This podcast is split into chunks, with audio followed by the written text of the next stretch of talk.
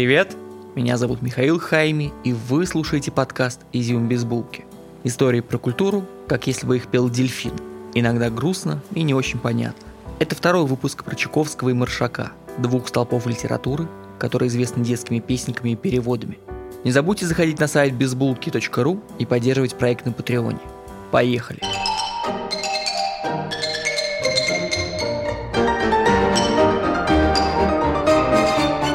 Итак, Чуковский Маршак. Первый – оборванец в Одессе, который поступает работать в газету. Второй – вундеркинд, которого воспитывают Стасов и Горький. Как только у Коли Корнея появляются деньги за работу журналистом, он начинает активно ухаживать за своей подростковой любовью – Марией Аронберовной Кольтфельд.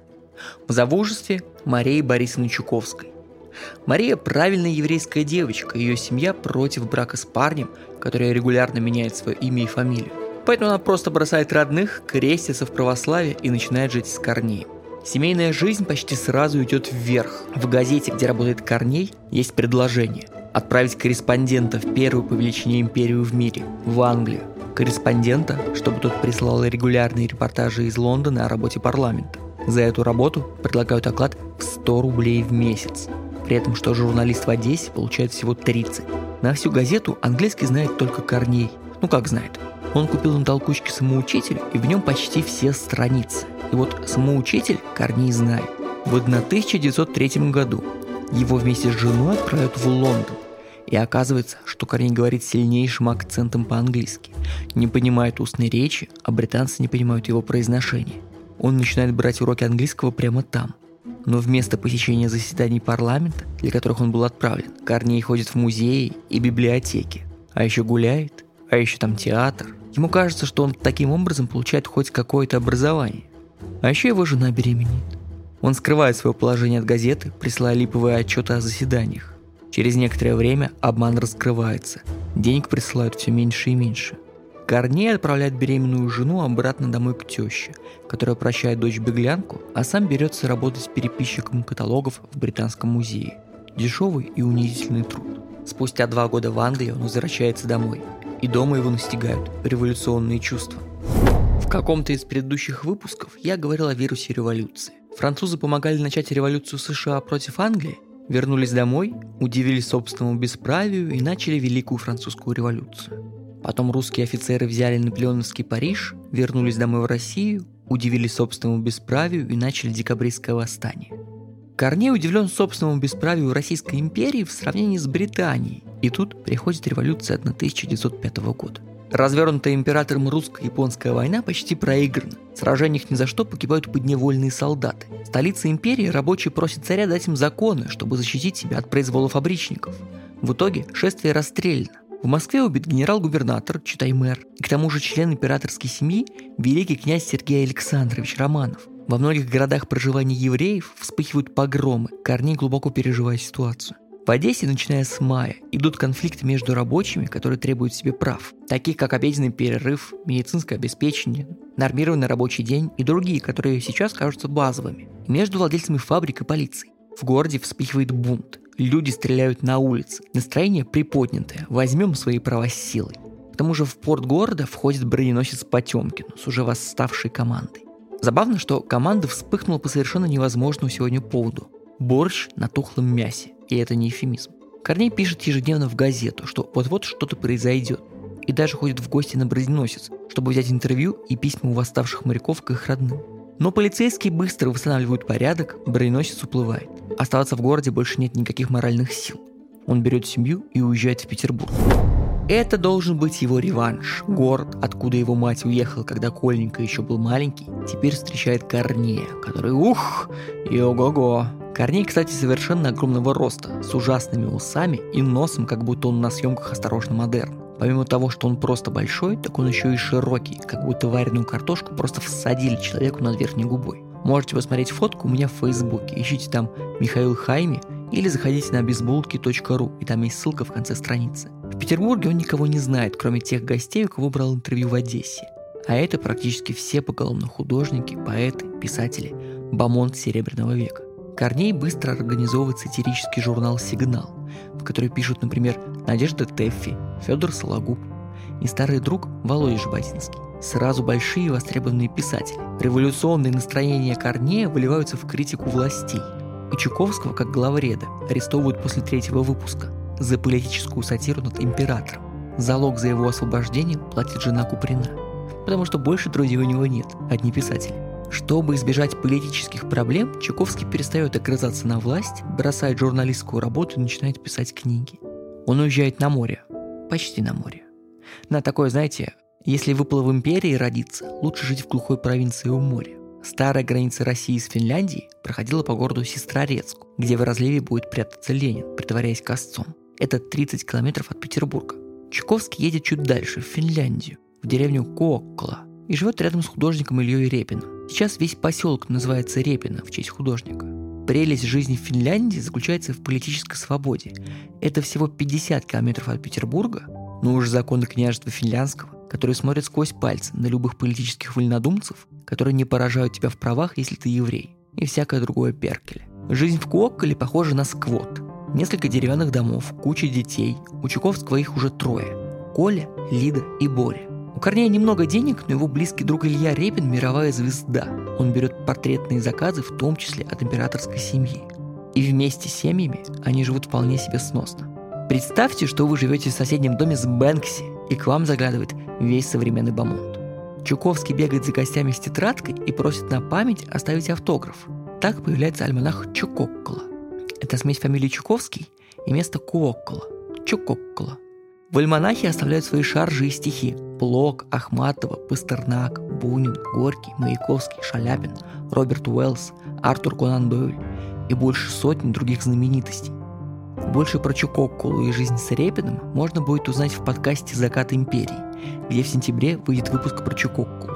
Ищите его в своем подкаст-приложении или переходите по ссылке в описании. Корней занимается литературой. Он теперь критик и переводчик защищает в печати футуристов, а сам печатает собственные переводы Уолта Уитмана. Пишет критические обзоры на Чехова, Бальмонта, Блока, Куприна и неплохо издается. Корней знаменит. Он получает реванш у Петербурга, уехав с матерью прачкой в двухлетнем возрасте вернувшись взрослым, чтобы работать в литературе.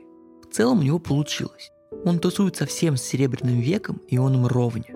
Но денег немного, и сейчас произойдет кое-что еще – Корней, который так переживал насчет революции 1905 года, пишет об этом сказку «Крокодил», его первое детское произведение.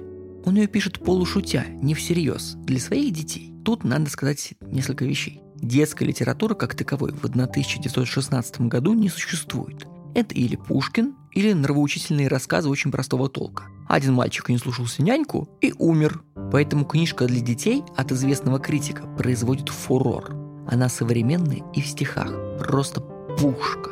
Сюжет простецкий. Животные свои нравны, никого не слушают. Нападают на людей. И люди этих животных стали держать силой в заперти. Когда протагонист Ваня Васильчиков дважды побеждает крокодила и его животных, все соглашаются жить в мире. Вот так. Кстати, я не очень понимаю, кто оказался условным собирательным народом, а кто властью в сравнении с 1905 годом в этой сказке. Если понимаете, то напишите в комментариях или мне на фейсбуке. Тут есть маленькая историческая интересность еще одна. Процитирую Владимира Познера. Дело в том, что семья Познеров дружила с семьей Чуковских. И когда Корней Иванович Чуковский писал свою знаменитую сказку в стихах «Крокодил», то детям крокодила и крокодилицы он дал имена Кокоша, Лелеша и Татоша. Так вот, Кокоша – это его сын Николай, а Татоша и Лелеша – сестры моего отца. Лелеша – это Елена Александровна, а Татоша – это Виктория Александровна и они оба сейчас живут в Париже. Не знаю, насколько это правда, Познер часто вспоминает эту байку, но никаких подтверждений мне найти не удалось. В 1916 году специальная комиссия, представляющая современную Россию, едет с дружеским визитом в Англию, что должно поддержать моральный дух воюющих в Первой мировой войне сторон. Глава комиссии Набоков-старший очень удивлен Корнею, потому что тот бедный, перчатки у него рваные, по-английски вслух говорит ужасно.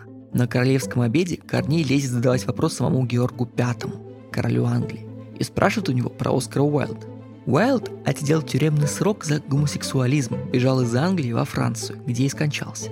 При этом его романы продолжают публиковаться посмертно, все растущими тиражами. Пьесы его ставят в театрах. И все как бы немного косо смотрит на английскую власть, которая сгноила большого писателя. Но английский Корнея все еще плох. Георг V понимает, что вопрос про Уайлда, но что именно, он разобрать не может, поэтому просто переводит тему на погоду. После ужина Корней поражен двуличию английской короны, а Набоков поражен, что у этого долговязого остолопа хватило наглости спрашивать короля про писателя мужеложца. Оба недовольны друг другом, но оба поддерживают забавную интеллектуальную связь. Например, они играют в игру «Кто вспомнит больше персонажей Диккенса?». Корней вспоминает около 100, а Владимир Дмитриевич больше 300. Очень странная игра, давайте сыграем в похожую. Вспомните всех учителей защиты от темных искусств у Гарри Поттера. М? И интеллект. Почему Корней вообще оказался в Англии в этой группе? Потому что он пишет серьезные принимаемые книги с критикой большой литературы. Он первый, кто на русский переводит Уолта Уитмана, а он одновременно и Шекспир, и Пушкин для Соединенных Штатов. Корней постоянно на литературном острие. Но с другой стороны, его достижения неровные и нескладные, как он сам. То Уитман и Георг Пятый, то крокодилы рваные перчатки. И если он думает, что его главный профессиональный антагонист – Бальмонт или Блок, то нет, это Маршак. Семья Маршака встречает революцию 1905 года в Крыму у Горького. Им страшно оставаться из-за возможных еврейских погромов, поэтому они тоже уезжают в Петербург, где отец семейства Самуил получает работу. Маршак занимается литературой, но ничего особенного не происходит, если сравнивать с жизнью Корнея, которая бьет ключом в это время. Маршак тоже печатается. Он пишет стихи и заметки в газеты. Но там, где Корней переживает за литературу, Самуил переживает за евреев. Он маленький золотой мальчик. У него есть потрясающий дар и талант, который он пускает в помощь своему народу. В 1911 году он с друзьями, другими молодыми и талантливыми евреями, едет в тур по Средиземноморью, от Греции до Палестины, чтобы прикоснуться к своей же истории. Маршак тусует долгое время в Израиле, живет в маленьких коммунах и постоянно пишет заметки в газеты Петербурга о том, что он видит. А еще сионистские стихи. Например, «Давно скитаюсь, в пылкой радости и в тихой скорби одинок. Теперь узнал я полные сладости и верной древности Восток. И навсегда в одном из плаваний я у себя запечатлел, как бездна звезд мерцала в гавани и полумесяц пламенел. Мне нравилось от борта темного, как дням прибрежным, плыть в челне, в пустыне города огромного, бродить всю ночь, как бы во сне. Утра полодочника властные шумят, сдвигая челноки. Мелькают греческие, красные, как у пиратов, кушаки. В поездке он встречает любовь всей своей жизни – Софию Милевицкую, Вместе с ней он едет в Англию, подальше от российского бесправия, и заодно, чтобы получить университетский диплом. Пропуск в высший свет, где будут смотреть на его заслуги, не на его фамилию. Там, где Чуковскому приходилось сбегать с работы, чтобы ходить в музей, Маршак живет студенческой жизнью, посвящая себя литературе. В Англии Маршак учится в Лондонском университете. Это светская альтернатива христианских Оксфорда и Кембриджа, где еврею было бы тяжело – с каждым годом жизнь становится все прекраснее, стихи лучше, английский лучше, отношения с женой тоже лучше. В Англии у Муршаков рождается первенец, дочь Натанаэль. По возвращению в Россию семья едет в Острогожск, где Самуил провел часть детства в доме дяди. И в том же доме случается несчастье. Маленькая дочь опрокидывает на себя кипящий самовар и умирает от полученных ожогов. Маршак не может найти себе места в прямом и переносном смысле – Жизнь кажется конченной. У него нет постоянного пристанища на родине. Он то писатель-переводчик в газетах, то устроитель детского образования в северных губерниях, то в благотворительных фондах он пристраивает детей беженцев Первой мировой. Война все еще не закончена, повсюду бедность, он глубоко несчастен. С женой живет то в Питере, то в Финляндии, то в Воронеже, занимается переводами с английского и иврита. В 1917 году рождается второй ребенок, сын Иммануэль которому себя целиком посвящает Самуил и для кого будет писать первые детские стихи. Вот здесь мы их и оставим. Двух взрослых писателей, которые идут ноздря в ноздрю. Спасибо, что слушали. Этот выпуск мы закончим еврейской музыкой. Заходите на безбулки.ру, ставьте лайки подкасту, поддерживайте на Патреоне и чеканите подкаст «Закат империи». Целую, пока.